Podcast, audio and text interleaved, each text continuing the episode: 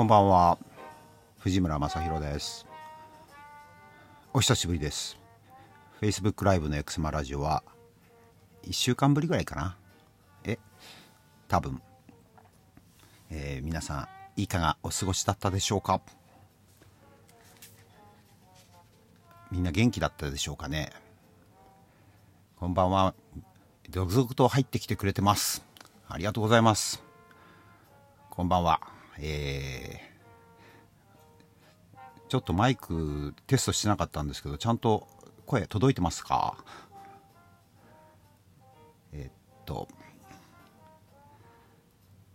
僕は皆さんお元気ですお元気ですかってさっき言ったね僕は元気です。ほんとね、ほとんどですね外出しないで家にいて、ある意味さすごく規則正しい生活してますよほんと大体寝るのがね4時か5時か6時ぐらい、それで起きるのがだいたい起きるのがね、9時10時11時そんくらいですまあ規則正しいですね、ある意味ね。とてもですね、規則正しい生活をして、それでね朝起きるじゃん。朝起きてまず何するかというとコーヒー飲みます。コーヒー飲んで、その後ベランダに出て花に水まいたりさ、お花の世話をしたりとかさ。で2時間ぐらいね、なんかそんなことしてなんかぼーっとしてたりするんですけど、あとはニュース見たり、ウェブ見たり SNS やったり、ブログ書いたりですね、仕事関係の読書をしたりとかですね、そんなことやって夕方になってくって感じですね。で夕方なる前に、週に1回ぐらいかな、週に1回ぐらいはホームセンターとかスーパーとかね、商店とか行って買い物したりとかしますね。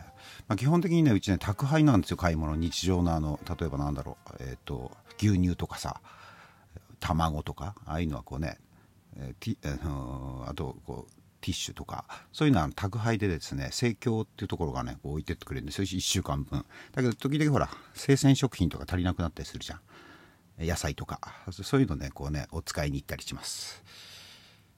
ね。そしてね夕ご飯食べて、その後またウェブ見たりとかね、あとはなんだ SNS の返事書いたりとか、そんなことをしながらですね。あとね夜にね Zoom のね、時々ね実はさ僕さ劇団やってるんですよ。知ってる人は多いと思いますけど、劇団藤村組っていうのやってて、実は5月のですね、先週かなんかさ劇場予約してたのよ。ところがほらこのコロナ騒動でさ劇場キャンセルして、来年に延ばそうと、来年のですね1月か2月に都内で芝居やろうと思ってるんですけど、その劇団員の人たちとズームでね稽古やったりするんだ。これ結構面白くてね、でちょっと思ったんだけど、劇団員の人とこの間話してってさ、劇団員って言ってもほとんどっていうか全員塾生の全員塾生でエクスマ塾生で経営者ですほとんど。なので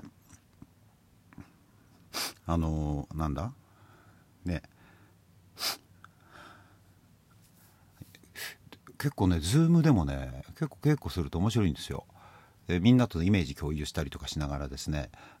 台本はちゃんともう大体できてるんですけど、それを読み合わせしたりとかするんだけど、なんかねこの間ちょっと話してて、ズームで芝居やろうかって、ズームでお芝居やってるとこってあるじゃない。でねズームでお芝居できないかなって、ちょっとシナリオ書いてみるわとかっつって、今ねちょっと考えてます。台本随分っていうか結構書きましたよ。2、30分、3、40分ぐらいのさ20分から40分ぐらいの、お芝居をズーム用に作ったら面白いなってちょっと思って、もしよかったらねまた見てほしいなと思うんですけど、もしできたらね、稽古して、そんな感じでですね、夜はですね、自分の趣味とか、そのね台本書いたりとか、まああと映画見たりね、ドラマ見たり、あとね読書ね、小説、最近小説ね、俺ね昔読んだんだけど、池波正太郎っているじゃない。池波正太郎っているんだ、作家が。その人の時代小説すごい面白くてさ、時代小説っていうか、これ例えばね、有名なあれだったら雲霧仁左衛門っていうのなんですよ。これ雲霧仁左衛門って、これ結構ね有名な小説ですけど、まあ盗賊の話なんですよね。盗賊の話、これ上下巻あるんですけど、上下巻、またあとね、これもう読んじゃったんだけど、闇の狩人ってね、これもね面白かった、すごく。闇の狩人、こ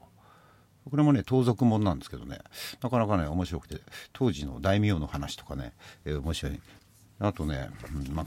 そんな感じでですね、池波正太郎の時代小説を最近よく読んでるなって、感じです。結構熱いんだけどね、こんな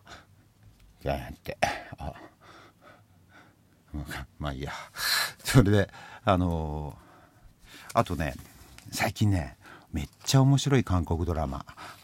見てます韓国ドラマってさ、すごいよね。なんだろうね、あれ結構俺見たけどね、今回のねちょっとハマったなって感じ。もうね、なんと122話まあ1本30分なんだけど、122話って何時間だよって感じでしょ。で面白いです、すごく。なんてい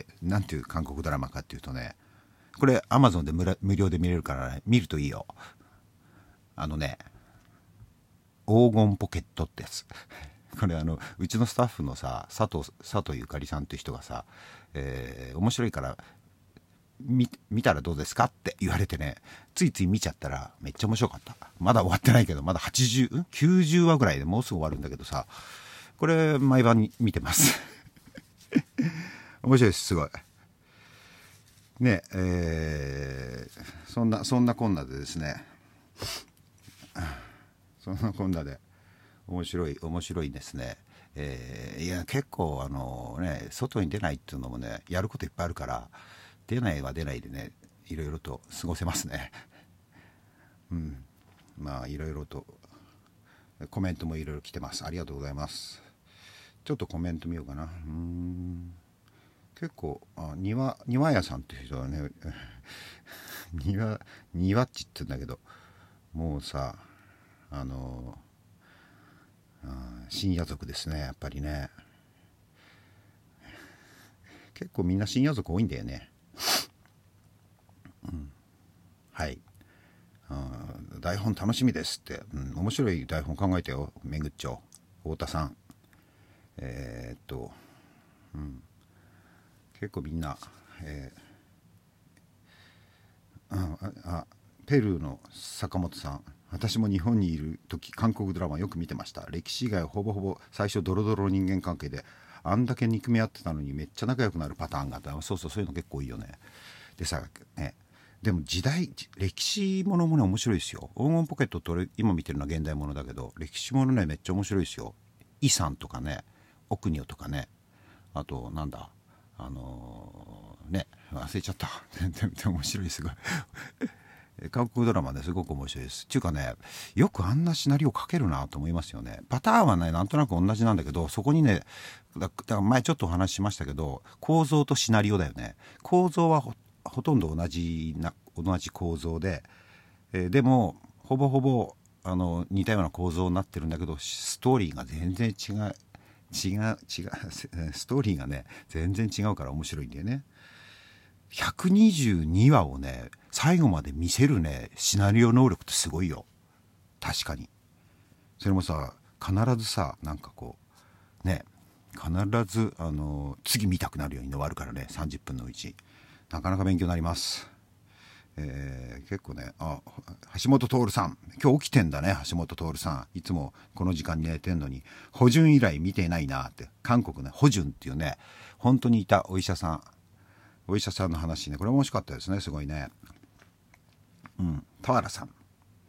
ん、チャングムとかイさんとか、チャングム面白いですね、イさん面白いですね。奥にょ、ね、そうそうそう。結構ね、面白いのはいっぱいあるんだよね、時代劇もね。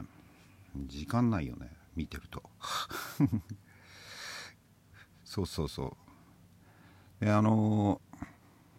から韓国ってすごい、一回ね、なんでね、韓国ドラマはどうして面白いのかっていうね、本読んだことあるんですよ。本っていうかコラムかな。佐藤ゆかりさんが黄金のポケットは本当に止まらなくなります。特に後半、本当だわ。止まんないよね。面白いです。でも韓国ドラマ見てると他の映画とか見れなくなっちゃうんで。とても面白いです。それなんだっけ？あと、そうそうそう、この間ね、僕ね、FM ラジオの収録だったんですよ、土曜日。でね、FM 東京に行ったんですよ。FM 東京が、FM 東京がね、株式の 50% 以上出してるね、ミュージックバードっていうね、衛星音楽放送があるんですよ。ここの FM 番組だったんですよ。でね、6月6日の土曜日の午前9時、6月6日の午前9時からですね、全国のコミュニティ FM ってあるじゃない。例えば、僕の故郷だと、釧路だと、FM 釧路ってなるんですけど、あとね、ここら辺だとね、FM 世田谷ってなるんだ。こういうところでね、全国59局だったか60局くらい、全国の、コミュニティ FM でやるんで、まあ、聞ける人は聞けると、ね、そこに住んでなくても、リスラジっていうさ、アプリをね、無料でダウンロードすると、そこでね、FM 世田谷とか FM 釧路とか選んで聞けます。で、それ6月6日、まだちょっと決まってないんですけど、毎月もしかしたら僕出るかもしんないって、月に1回ですけど、そうね、もしよかったらですね、ビジネスリーダーズっていう番組です。もしよかったらね、聞いてください。そうですね、まあいろいろと、そうそう。橋本徹さん、ハッピー、韓国ドラマは分かりやすい、ものすごい分かりやすいですね。ペルーの坂本さん、そういえば父親が韓国ドラマを見ている母親をバカにしていましたが、イさん見てハマりました。イさんめっちゃ面白いよね、時代劇。でも時代劇さ、韓国の時代劇って本当にさ、その時代にあった事件とかね、そういうのをね、こう題材にしてるから面白いんで、日本の大河ドラマみたいですよね。面白いですよね、本当に。なんでね、韓国ドラマってさ、またちょっとあれするけど、なんで韓国ドラマって、ああいうふうにさ、面白いのかっていうとね、シナリオライターにね、優秀な人がすごく多いんだって。女性がすごく多いんだって。でね、なんでかっていうと、普通さ、ほら、小説書く人っているじゃない？作家。小説書く人って、そうそう、ハッピーごめん。なぜ韓国ドラマはと本を読んだけどの話の途中ですって、そうそう、そういうことです。今話します。韓国ってね、純文学ってあるじゃん、日本の。純文学みたいなね、小説しかないんだって。エンターテインメントの小説ないんだって。東野圭吾とかさ、いるじゃん。推理小説とか。ああいうのないんだって、小説で。でね、みんな純文学なんで、エンターテインメントやりたい人はね、みんなね、シナリオライターになるんだって。すごいよね。でさ、おまけにさ、何がいいかって、シナリオライターとか、映画とか、ドラマとか、音楽もそうだけどさ、国策じゃない、韓国は。国策なんで、外貨を稼ぐために、国が力を入れてるからね。だからね、優秀な人すごく多いんですって、シナリオライターに。確かに面白いよ。だからさ、韓国オリジナルで、その後日本のドラマになった、ドラマとかもあるんだよね。例えば、今、TBS かななんかで、あれしてる、再放送してるね、グッドドクターってあるんだけど、これは韓国のオリジナルで、日本で、ドラマ化されて、アメリカでもドラマ化されたってね、そういうね、韓国結構ね、やっぱね、すごいコンテンツ力、なかなかすごいなと思う。ぜひぜひ、韓国ドラマ、もし韓国ドラマ、ちょっとこう敬遠してる人とかバカにしてる人がいたらですね、まあ分かりやすい感ですごく分かりやすくて面白いから、ハマる人はハマります。僕もねハマってる。僕は難解で複雑な、ちょっとわけのわかんない映画とか好きですけど、分かりやすいのも好きです本当に。あとで、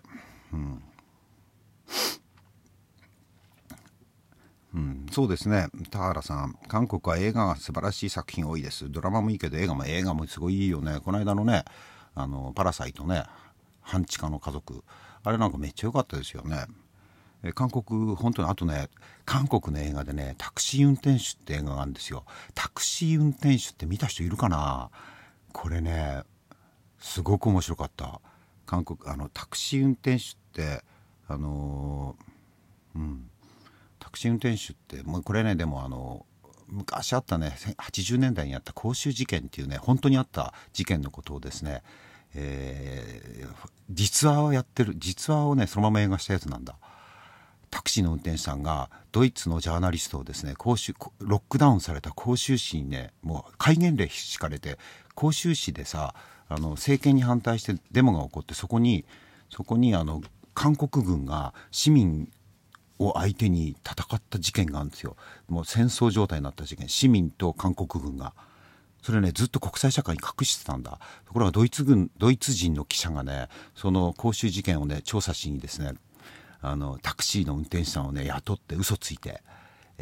実は商売で広州市に行かなきゃいけないんだけど、広州市入れないからとかっつって、それでね広州市に入ってって、そっからねすごいことがたくさん起こるんですよ。本当に面白い、本当にあった話で、実在のジャーナリストと実在のタクシー運転手さんがいて、このね映画めっちゃ面白かった、そうです、ソン・ガンホ主演です。さすがです、岡田さん。ドラゴンタクシー運転手プライムで299円、安っ。これ見た方が面白いよ、299円。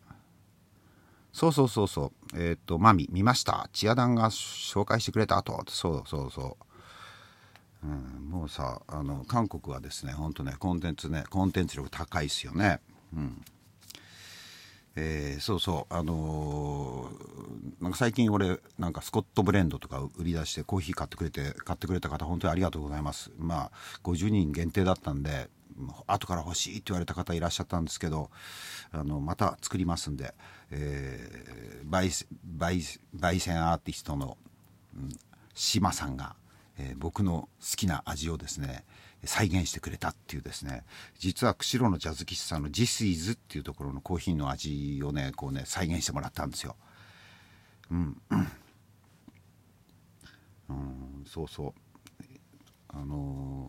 ちょっと酸味が少なくって苦みがあって濃いコーヒーね、ブラックで飲むのがぴったりって感じ。これは北海道の釧路のジャズ喫茶、もうなくなったThis isっていうところのコーヒーです。でもねどうしてもねあそこまではいかないんですよ。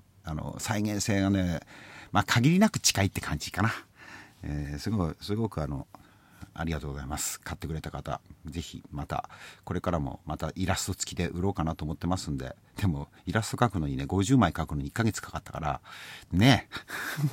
一枚一枚手書きだから、メッセージも、次はいつになるのやらって感じですけど、で今回ね T シャツとですねキャップ売ったんですけど、ここにね T シャツにですねこういうね、タフでなくては生きてはいけない、優しくなくては生きてる資格がないって英語で書いてあるんですよ。これ有名なですねレイモンド・チャンドラーっていう人のですね、主人公のフィリップ・マーローっていう人の言葉です。タフでなくては生きてはいけない、優しくなくては生きている資格がない、かっこいいでしょ、ね。この作品の中で言われてます大いなる眠りっていうですね、ビッグスリープっていう、この中で、レイモンド・チャンドラーの大いなる眠りの中で主人公のフィリップ・マーローがいうセリフですね。なんでそのセリフを選んだかというと、結構大変でしょ今。結構大変だから強く生きていかなきゃいけないんですよ。だからタフじゃなくちゃ本当に生きていけない。でもねやっぱりね今後は優しくなければ生きてる資格がないって、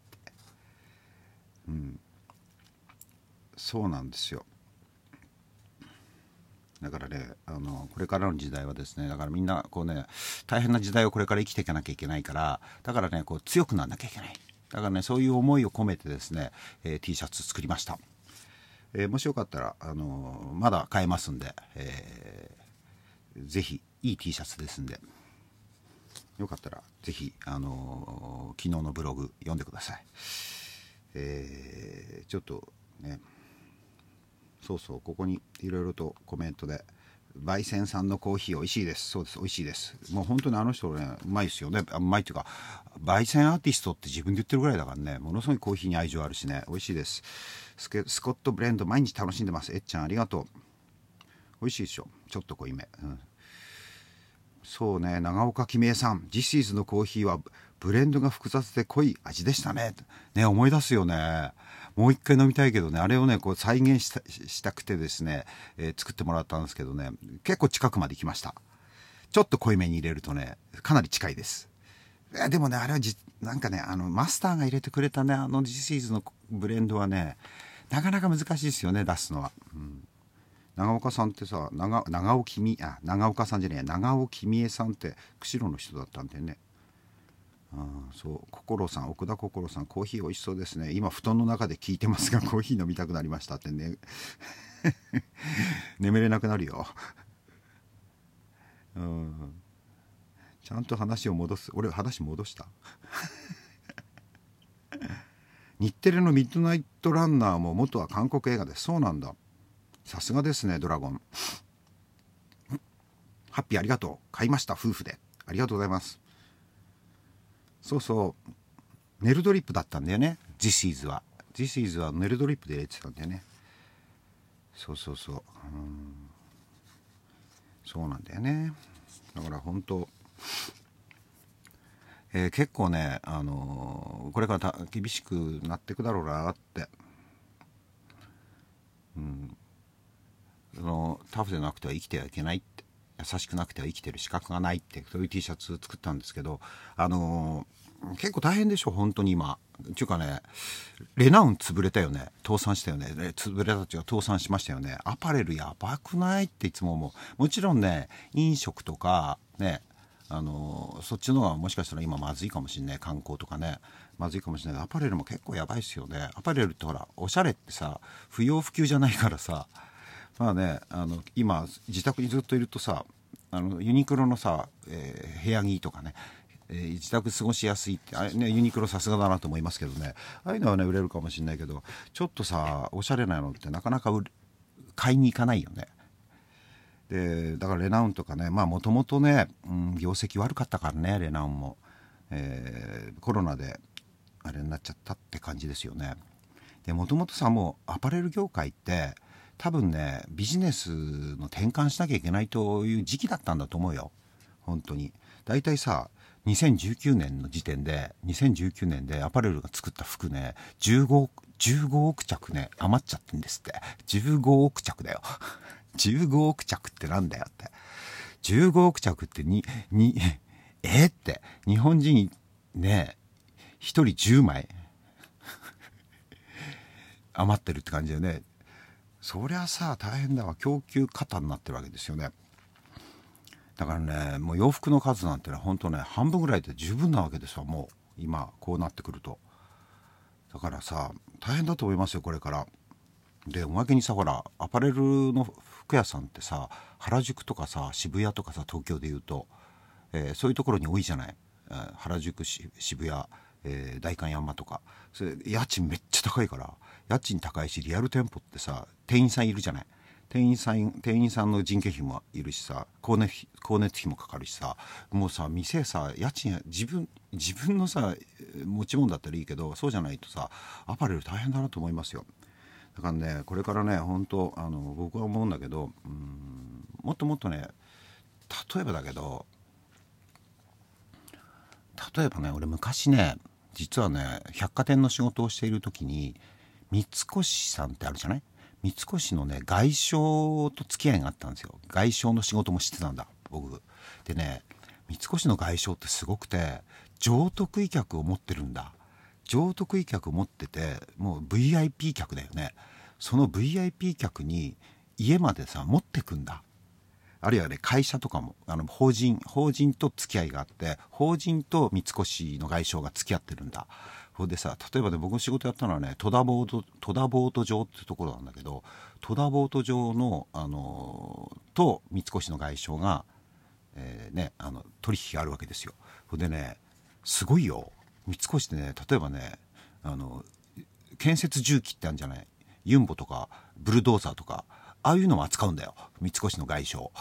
すごいでしょ。もうね、言ってたけどね、外相の人がね、いやいや、商社みたいなもんなんでって、商社みたいなもんなんで、麻薬と銃器って武器、そういう国内で扱っちゃいけないもの以外はみんな扱ってますとかって言ってましたけどね。そうでもね、俺ね、アパレルね、そういうふうになってくんじゃないかなと思うんですよ。要はさ、すごいおなじみさんとか、あるいはすごくさ VIP 客を大切にして、でそこにさ、例えば家まで持ってってあげるとかさ、店はさ、その人たちがこうね、サロンみたいに使える、高級な外相、三越の外相もさ、サロン持ってるんですよ。サロンっていうのはそのお得意様だけしか入れない入り口があってさ、そこからこう特別感あるこう豪華な内装のさ、そういうサロンがあるんだ、上得意客用の。でそこでほらリラックスしてね、商品選んだりさ、お茶ごちそうになったりとかね、そういうさ、そういうもの、そういうね、商売、お得意様を大切にしていく商売になっていくんじゃないかなって。あとはネットですよね。EC と、だから家賃の高いところに店があるアパレルとかは、そこはなんかショールームみたいな感じになっていくって感じになるんじゃないかなって思います。まだまだ大変な時代は本当に続くからねアパレルだけじゃなくても、夏の甲子園もさ、ほら中止になったじゃん今日。もうね、もう甲子園、野球だけじゃなくてね、ラグビーもサッカーもね、高校生できないもんね今。大変だわ。ちゅうかさ、ちょっとさ、ここだけの話だけどさ、来年オリンピック大丈夫ってね、来年オリンピックできねえんじゃないってちょっと思います、僕は。東京のオリンピックは、いや、そんなこと言うとさ、なんかね、またバッシングされるかもしれないけど、オリンピックやばくねえかなと思って本当にね、大変だって。ほら今日出たじゃない、韓国なんだっけ、データが、外国人の観光客、日本に来た外国人観光客さ、4月どんくらいだったか見ました？2900人だって。2900人だよ、4月1ヶ月で。これどんくらいすごいかというと、去年の4月は290万人来てたんだって99.9% 減って、むちゃくちゃでしょ。もうね、多分ね、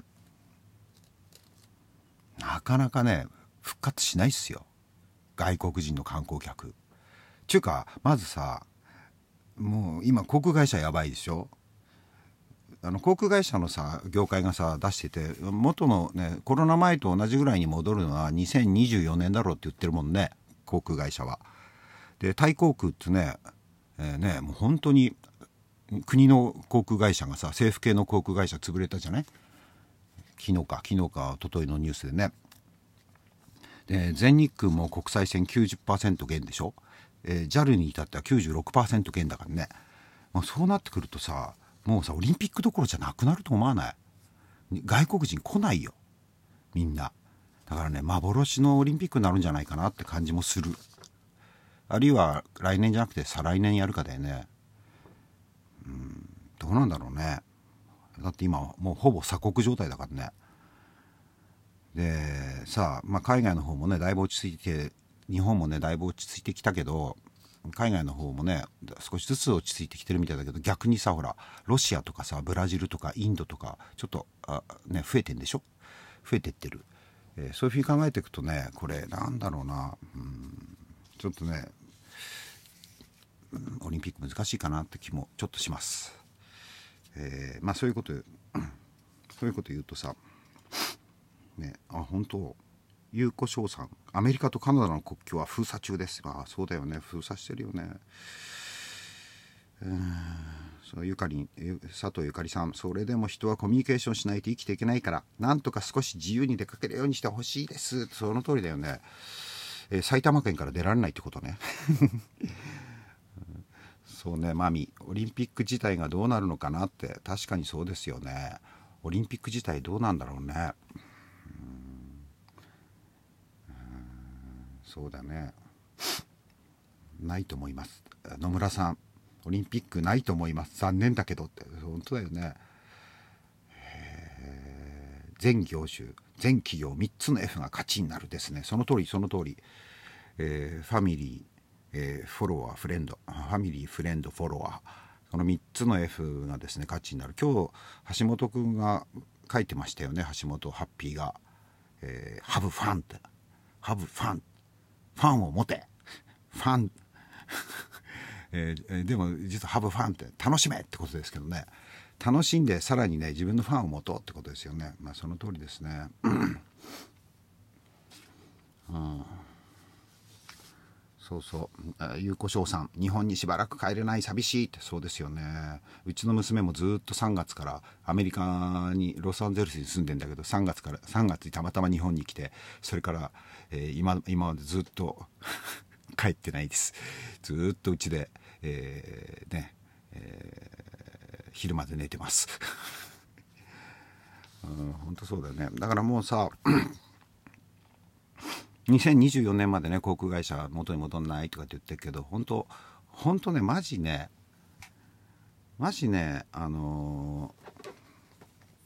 これからねちょっと考えなきゃいけないと思うよ。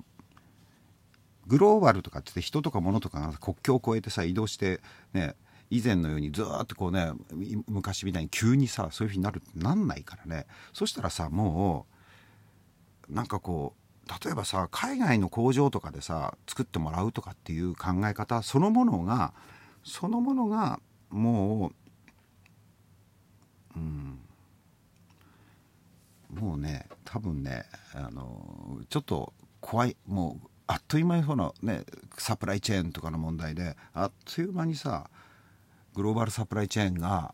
もう今回のあれで全く役に立たないってことが分かったわけじゃない。そうするとさ、そうするともうこれからねなるべく国の中で自国の中で、手配しようって、工場も自国の中で人件費高いけど自分の国で作ろうって。そういうふうになっていくんじゃないかなと思うんだよね。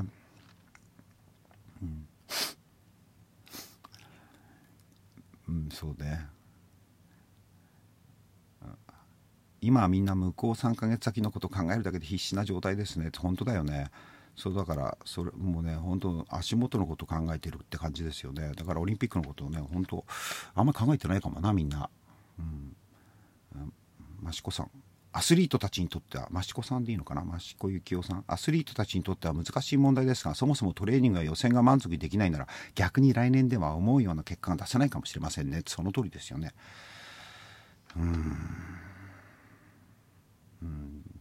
開会式、閉会式、オンラインでやだな、それ。そしたら、国も参加でき、お金がない国も参加できるって確かにね、ものでなく体験ですね。本当そう思う。だからさもう安くさもう大量に安いものをさ、さっきのアパレルの話じゃないけど大量に安いものを作って大量にさ売るっていうさビジネスモデルがねもう多分ね限界になるんじゃないかなって僕の予想です。でも逆にそれは中小企業にとってはさ、例えばすごく高い技術を持った中小企業とかにとってはすごくねいいと思いますよ。チャンスだね。だからこれからはコストが安いものとか安い価格のものっていうよりも質とかね、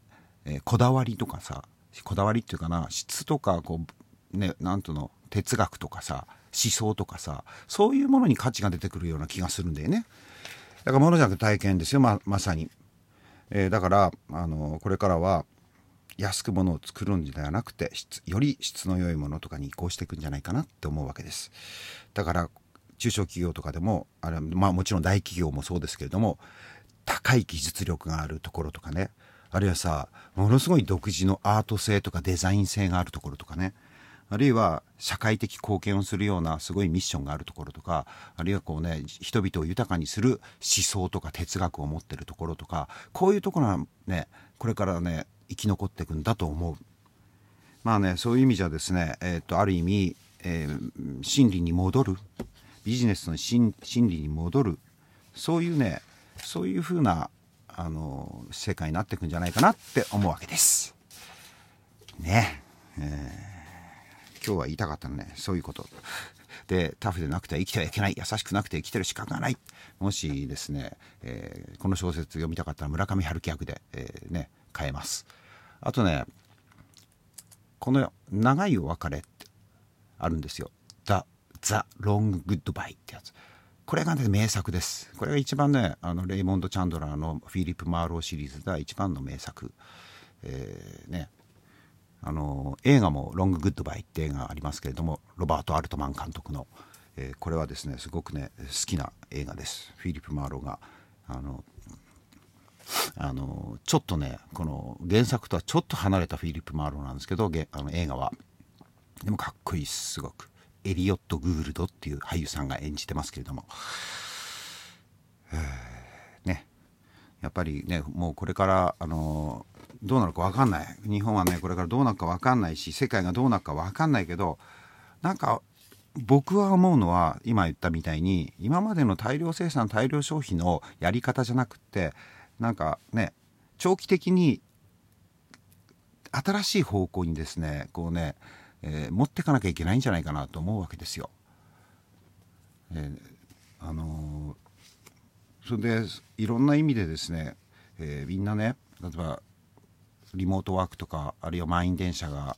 ね、乗んなくても仕事できるとか分かってき始めると、世の中ねどんどん変わっていくと思う。ね、だからもう本当ね、大規模ないろんな意味でのね転換がね求められてんだろうなと思うわけです。でもね、それね本当できるか、人間ってねそれができるかどうか分かんないですよ。もう本当に大変な状態になっちゃって、どうしようもなくなって、そういうふうになるかもしれないし、ね、あんまりね、ジャック・アタリっていう人がね、フランスの思想家が言ってたんだけど、この間、人類は未来について考える力がとても乏しくて、また忘れっぽくもあるってだからね、今回の問題ね、すぐ忘れちゃうかもしんないなって。でもさ、本当にね、また元の生活に戻ってね、またね、なんかね、こうね、あんなもうそういうようなビジネスに戻る、あるいは経済に戻るっていうのは、ないように、まあ、新しいね、経済、新しいビジネスになっていって、本当に世の中良くなっていくように、ね、したいなと思う、ね。そして僕らのね、これからが次の世代のね希望になっていく、そういうような過ごし方、そういうようなビジネスをやっていければいいなって思います。ということで、今日ね結構長かったね、45分ぐらい話してるわ、久々だったから、また、やりますんで、また来てください。ということで、今日はですね、近況報告と、あとは、なんかちょっとこれから経済が大変になるけれど強く優しく生きてってほしいっていうですね、そういう、それで次世代の希望になろうと、そういうことをですね、お話ししました。長い間お疲れ様でした。皆さんと皆さんの大切な人たちが幸せになることを心から祈ってます。今日はありがとうございます。またお会いしましょう。では、バイバイ。さようなら。